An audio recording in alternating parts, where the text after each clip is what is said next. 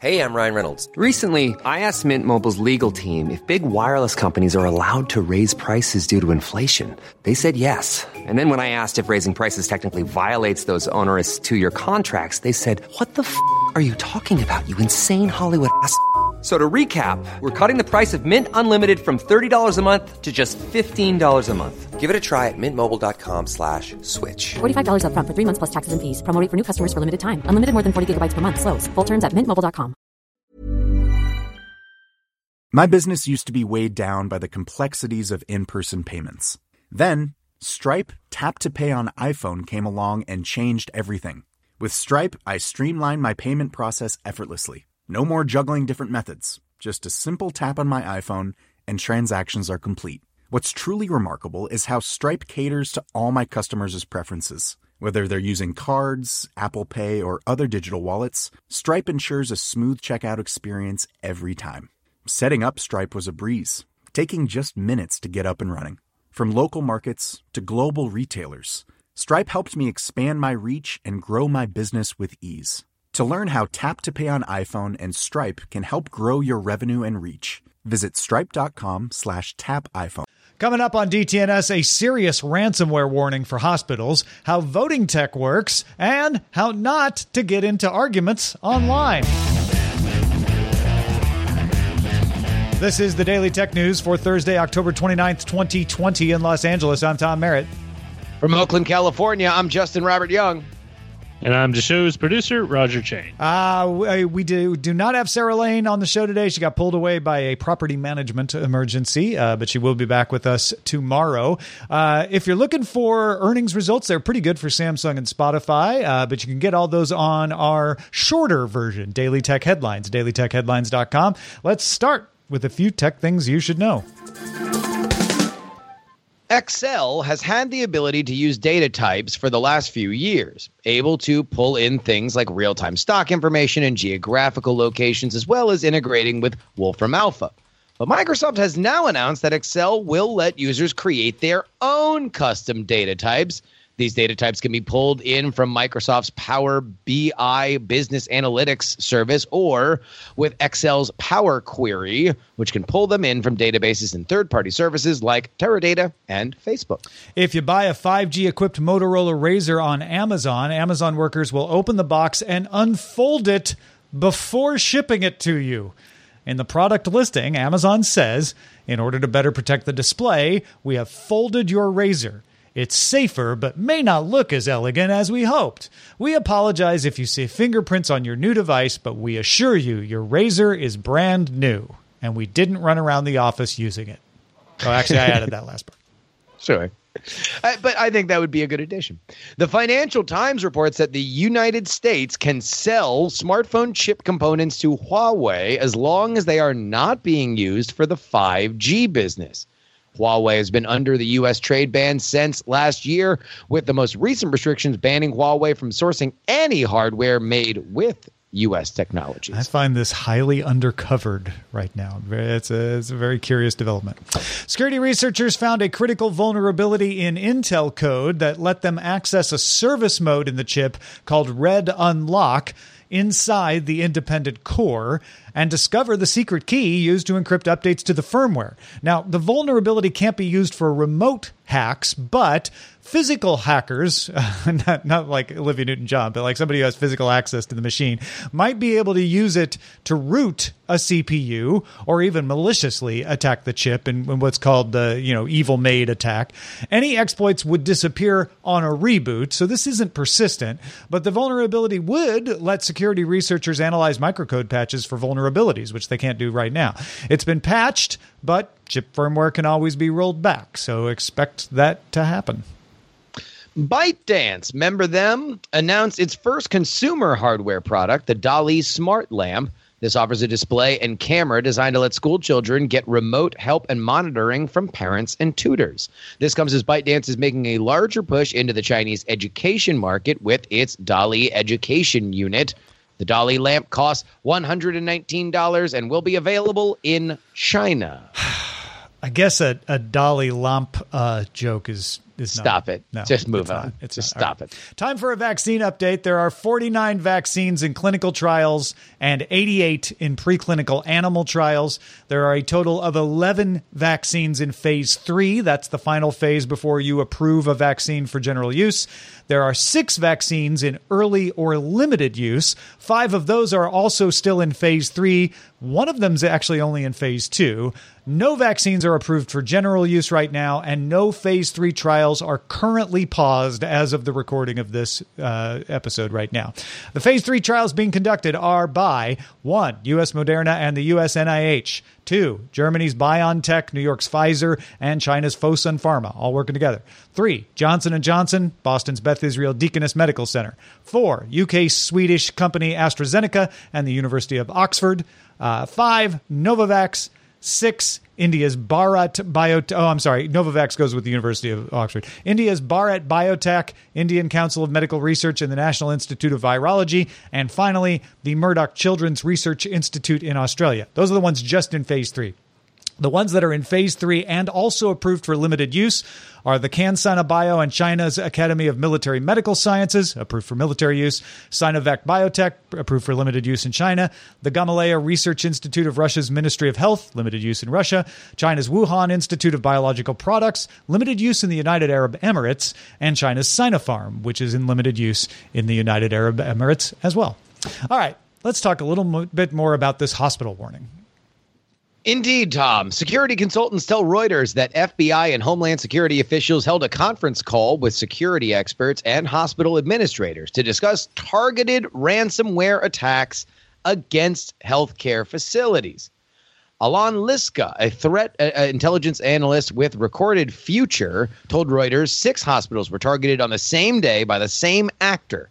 Officials warned hospitals to ensure backup systems work, to disconnect systems from the internet when they can, and to avoid using personal email accounts. Attackers uh, uh, thought to originate uh, thought to have originated from Eastern Europe have used the Ryuk and TrickBot Trojans. Microsoft attempted to disrupt TrickBot earlier this month, but may not have succeeded. Yeah, this is a serious one. Uh, I tend to uh, not want to uh, exaggerate uh, security threats. Uh, they happen all the time. They're usually not as bad as some of the headlines scream, but this is a bad one. Uh, this is a coordinated attack on hospitals. Not we, we talked about an attack in Germany that accidentally hit a hospital because an email was opened in the hospital environment that was meant to be opened in an academic environment. This is not that. This is uh, malicious attackers going for hospitals because they know that's urgent right now and they think they have a better chance of getting them to pay the ransom uh, if they do. You don't get the FBI and the DHS uh, to sit down with independent security experts and hospital administrators uh, unless there's something very serious going on. These are targets, like you mentioned, that are ripe for this kind of attack. And so, what I would love and I know we're preaching to the choir here, but sometimes you still got to hear the sermon so you can know how to tell your friends and family the exact same way to find the light. But this is reality now. The reality is that phishing attacks and clicking on malicious links are going to be the way that crime is defined going forward. And this is so advanced that anybody is able to do it. It's so cheap to do, and you can do it largely anonymously, which means you are only going to see more and more of it. Yes, you can try and catch the bad guys, but there is no reason why everybody should not be brushing up on exactly uh, uh, the, the, the best tips to not infect your system uh, uh, no matter what. Yeah, absolutely. Uh, officials warn hospitals to ensure backup systems works. That's that's so they can recover if they get Yeah. attacked. Disconnecting systems from the internet. That's to limit the surface area attack. If something's not connected to the internet, it doesn't get locked up by the ransomware. But the where you prevent the attack is don't use personal email accounts. Don't open attachments that you don't know for sure are safe. Uh, don't be the person that spreads it. Uh, and that that is incredibly important. That's what Justin's talking about. Brush up on that hygiene. Uh, and in fact, all of us can help, especially if we have someone in our contact list that works at a healthcare facility. Because if you accidentally open something, it may, without your knowledge, send an email to your entire contact list that then gets them to open it, which then attacks their system. So all of us can contribute a little bit. And certainly if you work in a healthcare facility, you need to take this seriously. All right, I'm gonna say this half jokingly, but I the more I think about it, the more I think we should have it. We need a Smokey the Bear for malware links. Like we need an only you can prevent forest Right. fires Right. like level thing because again, this isn't going away, and the only way that you can combat it is personal responsibility. I'm Snubsy the hacker. All right, here's a fun one. In April, Amanda Caudel sued Amazon on behalf of California residents for unfair competition and false advertising. This is about digital video. She claimed the company secretly reserves the right to end your access to digital movies and TV shows that you buy from Amazon Prime Video.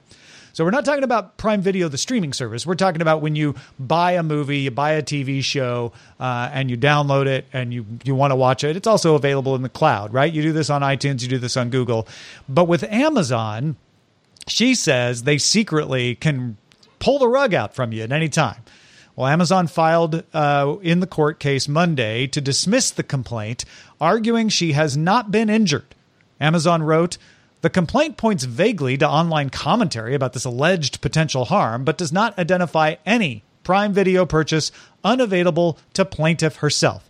In fact, all of the Prime Video content that the plaintiff has ever purchased remains available. And apparently, she's purchased just like a dozen or so uh, things since she filed the case. Uh, and they they don't go on to be specific about this has never happened, but they're basically saying this never happens, and y- you have to show harm to bring a case. She hasn't been harmed. Uh, she's not pointing to anybody else that's been harmed. So let's throw the case out. But they're not saying it isn't true.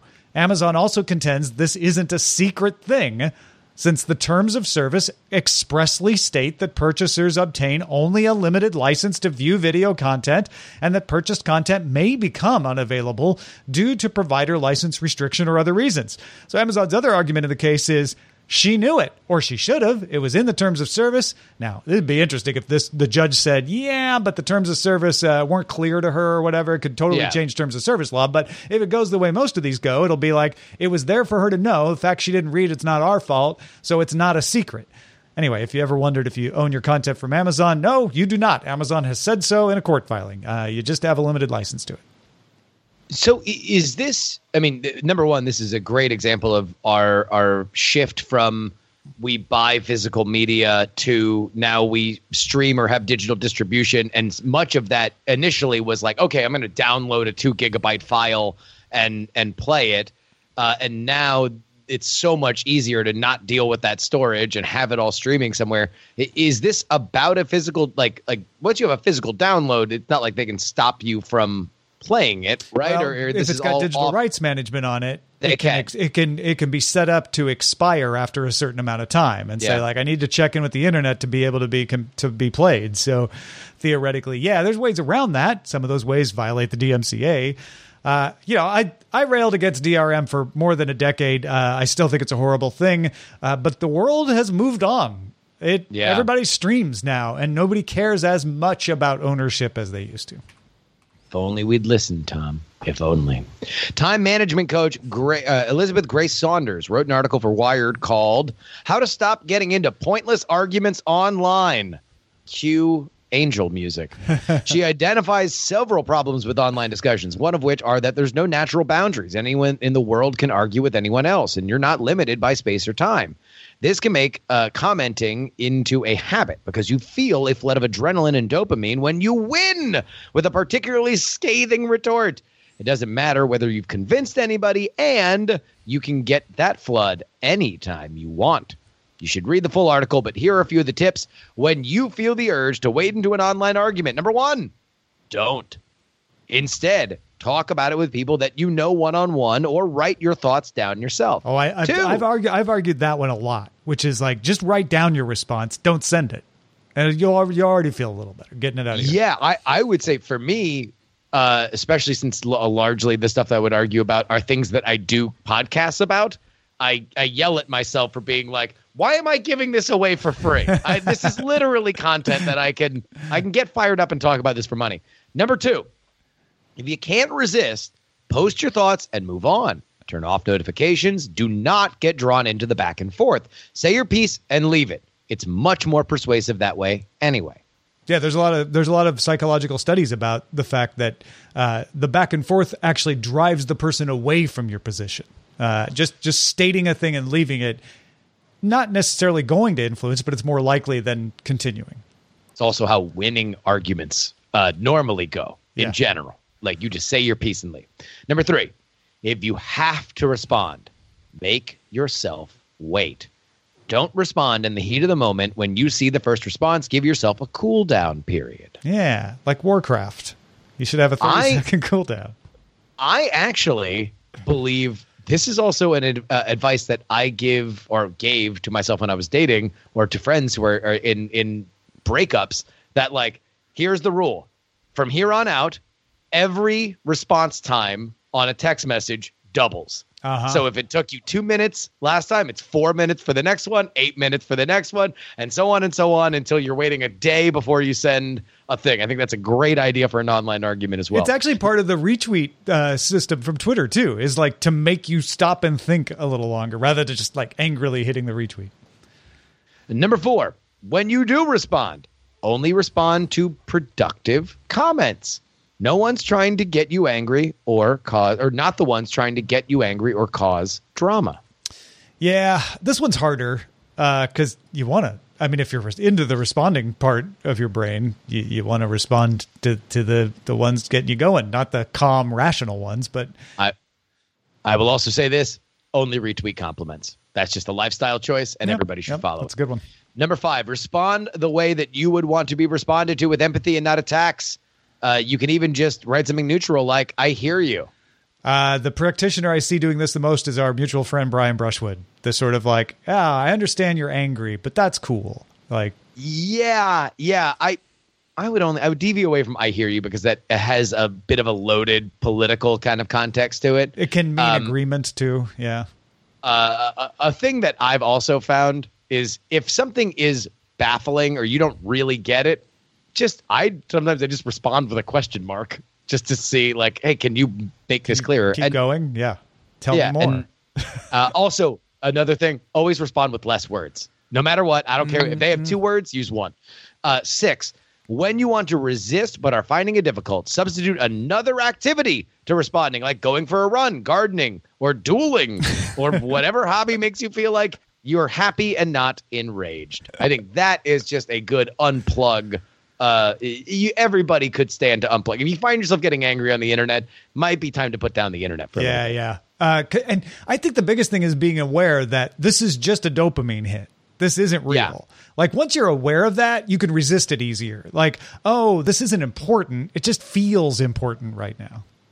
I mean, I I'm so glad that I grew up with message boards when I was a kid because I feel like these are all lessons that I learned watching yeah. people flame out on message Oh, boards. Yeah, yeah. I ran my own message board in 1999. I learned almost all of this back then. Oh my, d- doff of a cap to the admin. Uh, thanks to all those who participate in our subreddit. You can submit stories and vote on them at dailytechnewsshow.reddit.com. Quality sleep is essential. That's why the Sleep Number Smart Bed is designed for your ever evolving sleep needs. Need a bed that's firmer or softer on either side? Helps you sleep at a comfortable temperature? Sleep Number Smart Beds let you individualize your comfort so you sleep better together. JD Power ranks Sleep Number number 1 in customer satisfaction with mattresses purchased in-store. And now, save 50% on the Sleep Number limited edition Smart Bed for a limited time. For JD Power 2023 award information, visit jdpower.com/awards. Only at a Sleep Number store or sleepnumber.com. The Claude 3 model family from Anthropic is your one stop shop for enterprise AI. With models at every point on the price performance curve, you no longer have to make trade offs between intelligence, speed, and cost.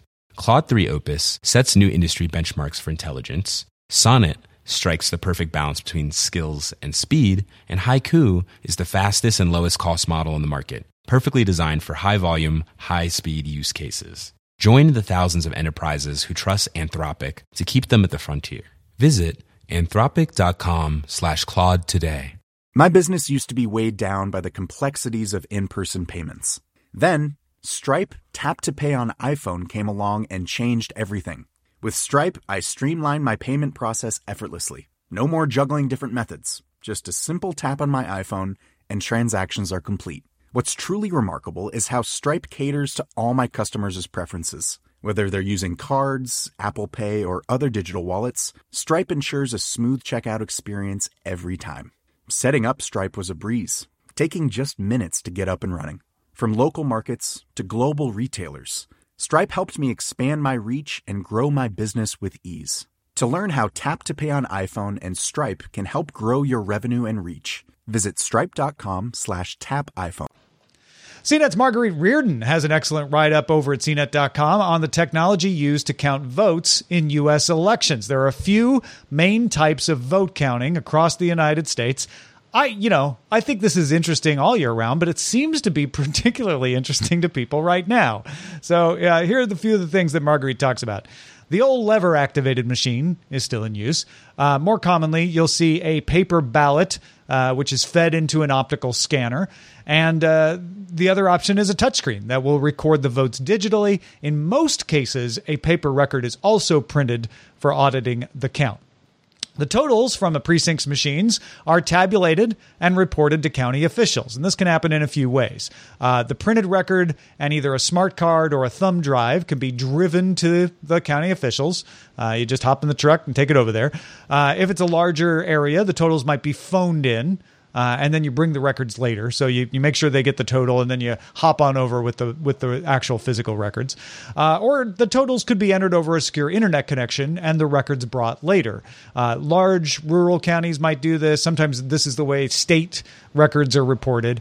And then mail in ballots are usually confirmed separately because you have to go through a few more steps. You have to make sure it's valid, look at the signature, make sure that that's an actual registered voter. Once you've confirmed that it's a valid mail in ballot, then you feed it into the optical scanner.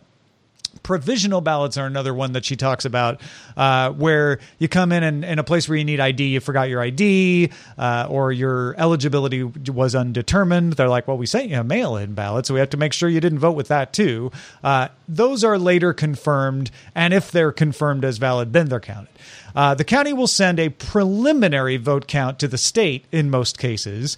Uh, and sometimes they'll send that preliminary vote count to the media, uh, and they may also post it on a public website. In fact, most counties do these days. The results are considered preliminary until the actual records are tallied again by election officials. These preliminary results are the ones that the media jumps on and calls elections before all the precincts are in, right? Then there's the idea of the preliminary account the next day, which is still not the official count. There are triple checks, a process called canvassing. Make sure that every ballot cast is accounted for. Make sure the number of ballots received matches the number of votes counted, basically checking for any possible errors. Now, in smaller cases, this may happen very quickly, could happen the same night, but the process usually extends into, no, into late November, uh, and depending on the situation, can happen in December, not in like Al Gore type cases, just in a normal election year, it can extend into December to get the confirmed like preliminary count seems right, but we uh, you know went through and triple checked everything. You don't hear about it because it rarely changes those preliminary results. After that, a county board of elections certifies the election and generates an official vote count. That all has to be done by December 8th for presidential elections because December 14th is when the actual election takes place. The electors that are certified by the governor of a state go and cast their electoral college ballots. So uh, uh, that is all very, very good information, and that is all important information for what will obviously be a very closely watched election, for which uh, uh things like this have kind of come up in in the discourse.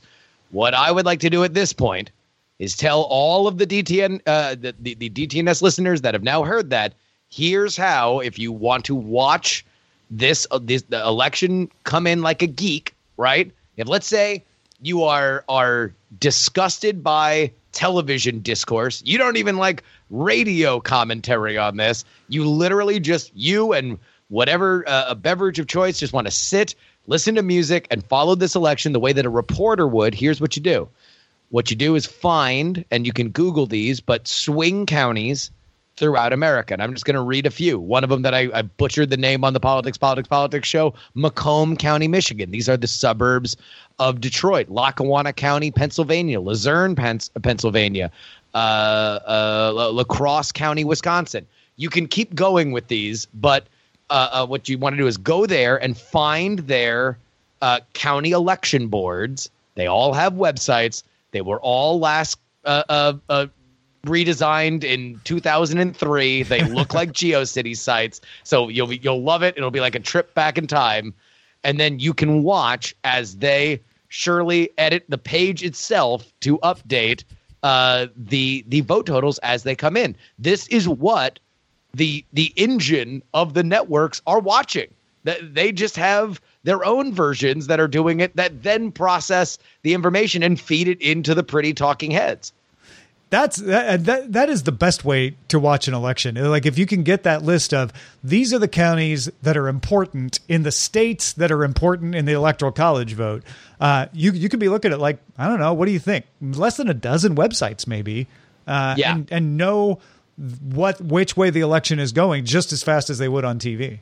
Bookmark them now. They'll be easy to do. The websites sometimes go down, so you want to make sure that you know exactly where they are before you start. Here's the other side. Uh, uh, you it helps to kind of know. So here's, for example, Florida, as as you alluded to with the 2000 election, very pivotal. It was uh, won last uh, in in 2016 by a point and change. Uh, you will know how well this is going for Joe Biden, for example, depending on the uh, votes that come in through Miami Dade County, Broward County, and Palm Beach County. In fact, you could make the argument that in 2016, it was an underperformance by Hillary Clinton in Palm Beach County that might have turned the, the, the, the, tide for her. That is where the bulk of the Democratic votes come in in Florida. They're the southeastern counties uh, uh, there. So if you know a little bit more about how states are won, which uh, you really can't go wrong with. Cities need to turn out for Democrats and the suburbs need to turn out for Republicans in general, right? There are some examples where that's not the case.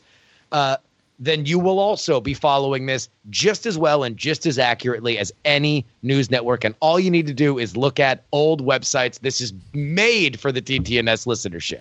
Is there an easy way to find out what those swing counties are? you can Google them. I mean, uh, the other way that you can find them out is just uh, Google Obama to Trump counties. So those uh, were counties that did vote for Obama, then voted for Trump. Or if you want to go back even further, uh, uh, uh, Obama to Romney, or blah blah blah. You can you can. Oh, yeah, that, yeah. That's kind of the the, the handiwork. I just it. typed in swing counties, and there's you know nine battleground states that Trump and Biden need to win. The 54 counties that could tip the election. The 10 yeah. counties that will decide the 2020 election. So yeah, it's it's it's easy to find. The the harder thing to do is to just going county by county and saying like Kenosha County Board of Elections or County uh, Election Supervisor because they all have different names sometimes. Yeah, so maybe uh, folks, if you if you want to get in our Discord and, and share some of those swing county websites that could help each other out in there as well. Yeah. And of course, if you don't want to do that, you can always watch me, twitch.tv slash Justin R. Young on election night while I'll be doing that and providing whatever commentary I can on Honestly, top. it's probably the best way to do it, to be honest. Uh, Levi's Stadium, uh, where the San Francisco 49ers American football team plays, is introducing the world's first 8K replay system. Uh, before you go, roll my eyes, there might be some reality to wanting to do it this way. The stadium is using Astro Design 8K cameras. This is not about the display, this is about the cameras. They're capturing video, digitally mapping the field in order to be able to zoom in close on action without losing any detail. So they're broadcasting a 1080p feed to the stadium's 200 by 48 foot video boards and also to any television broadcasters that want to take advantage of it. But the cameras are able to capture video at 120 frames per second, 8K, allowing slow motion video and freeze frame stills with little or no motion motion blur. And because it's 8K, you can zoom in up to 400% without losing any detail at 1080. So if you want to see whether that foot was on the line, whether that ball was in his hands as he touches the the end zone. Uh, you can do that in a in a much clearer way. And and anybody who's watched sports knows, uh, you know, those those millimeters sometimes is, is where these reviewed calls turn. Uh, and if we're going to get even a little bit more sportsy on this, uh, this could actually have a material impact on the game because it's often these video boards that coaches watch because they go quicker than whatever replay system they have on on iPads or whatever Microsoft tablets they're using uh, to see whether or not they should challenge a play or whether or not somebody was in and they should badger the ref on it. This is uh, th- this could uh, affect the way that games at least are coached. Right, and and the referees that are reviewing calls will get the 8K feed as well, so they'll have more resolution to deal with as well. So yeah, uh, if you're if you've been wondering like 8K, what is it good for? Uh, probably still not much in your home, to be honest. You know, just Yeah. for the average person sitting on their couch. Uh, but here's an example where it it actually is useful for a purpose that you may or may not think is useful, but it's certainly useful for those who do. Unless your home is the size of an open air stadium in Santa Clara. All right, folks, uh, or you want you want uh, detailed replays of your flag football game. exactly. Let's check out the mailbag. Jason wrote in and said, Hello, I listened to your show and love it. Was listening to the segment on loon balloons. Uh, that's Alphabet's from a balloon internet service. And wanted to share this photo that I took through my telescope. I live in Fenton, Michigan, near Flint, and saw a great object in the sky like a bright star. So I got my telescope out and realized it was a loon balloon. Keep up the good work and thanks for the great content. A loon balloon was going over Michigan and he caught it, and uh, it really does look like a UFO, doesn't it? Like, oh yeah. Yeah, no, it is it is it is very eerie looking. that's the new weather balloon. Is oh no, it was just a loon balloon. Just a loon balloon. Uh, just 99 loon balloons. Well, keep those emails coming. Feedback at dailytechnewsshow.com. Big shout out to patrons at our master and grandmaster levels, including Johnny Hernandez, Tim Ashman, and Tim Deputy. And of course, thank you, Justin Robert Young. We're in bat country and you're keeping us all sane on politics, politics, politics. Thank you for that. Oh, we are doing our best, and uh, there are only a few days left. Uh, we're, in fact, we're I think two episodes away. Uh, we're going to do our regular episode that we do on Fridays, and then we'll have uh, another episode on election day. But of course, you can get not only a bonus episode today and a bonus episode Monday if you become a part of our Patreon, takepoliticsseriously.com. I do have to say this. I know there's a ton of DTNS listeners that have come over and given PN- uh, PX3 a try. Thank you guys so much. As we get closer to this final uh, climactic moment, I, I am just filled with gratitude that that you guys have supported yet another independent operation like DTNS. This time for something like politics. Hey, patrons. Speaking of patrons, uh, heads up. You get a special interview with my sister, the county clerk of Bond County, Illinois, about the tech Bond County uses for counting the votes. If you want to hear an actual county clerk talk about these touch screens and the printed ballots and the scanners and the USB sticks, uh, you can get that interview by becoming a patron right now at dailytechnewsshow.com slash Patreon. We're live Monday through Friday, 4.30 p.m. Eastern, 2030 UTC. Find out more at dailytechnewsshow.com slash live. And we'll be back tomorrow with more DTNS. Talk to you then.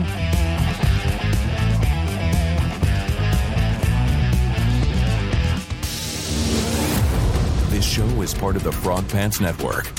Get more at frogpants.com. Diamond Club hopes you have enjoyed this program.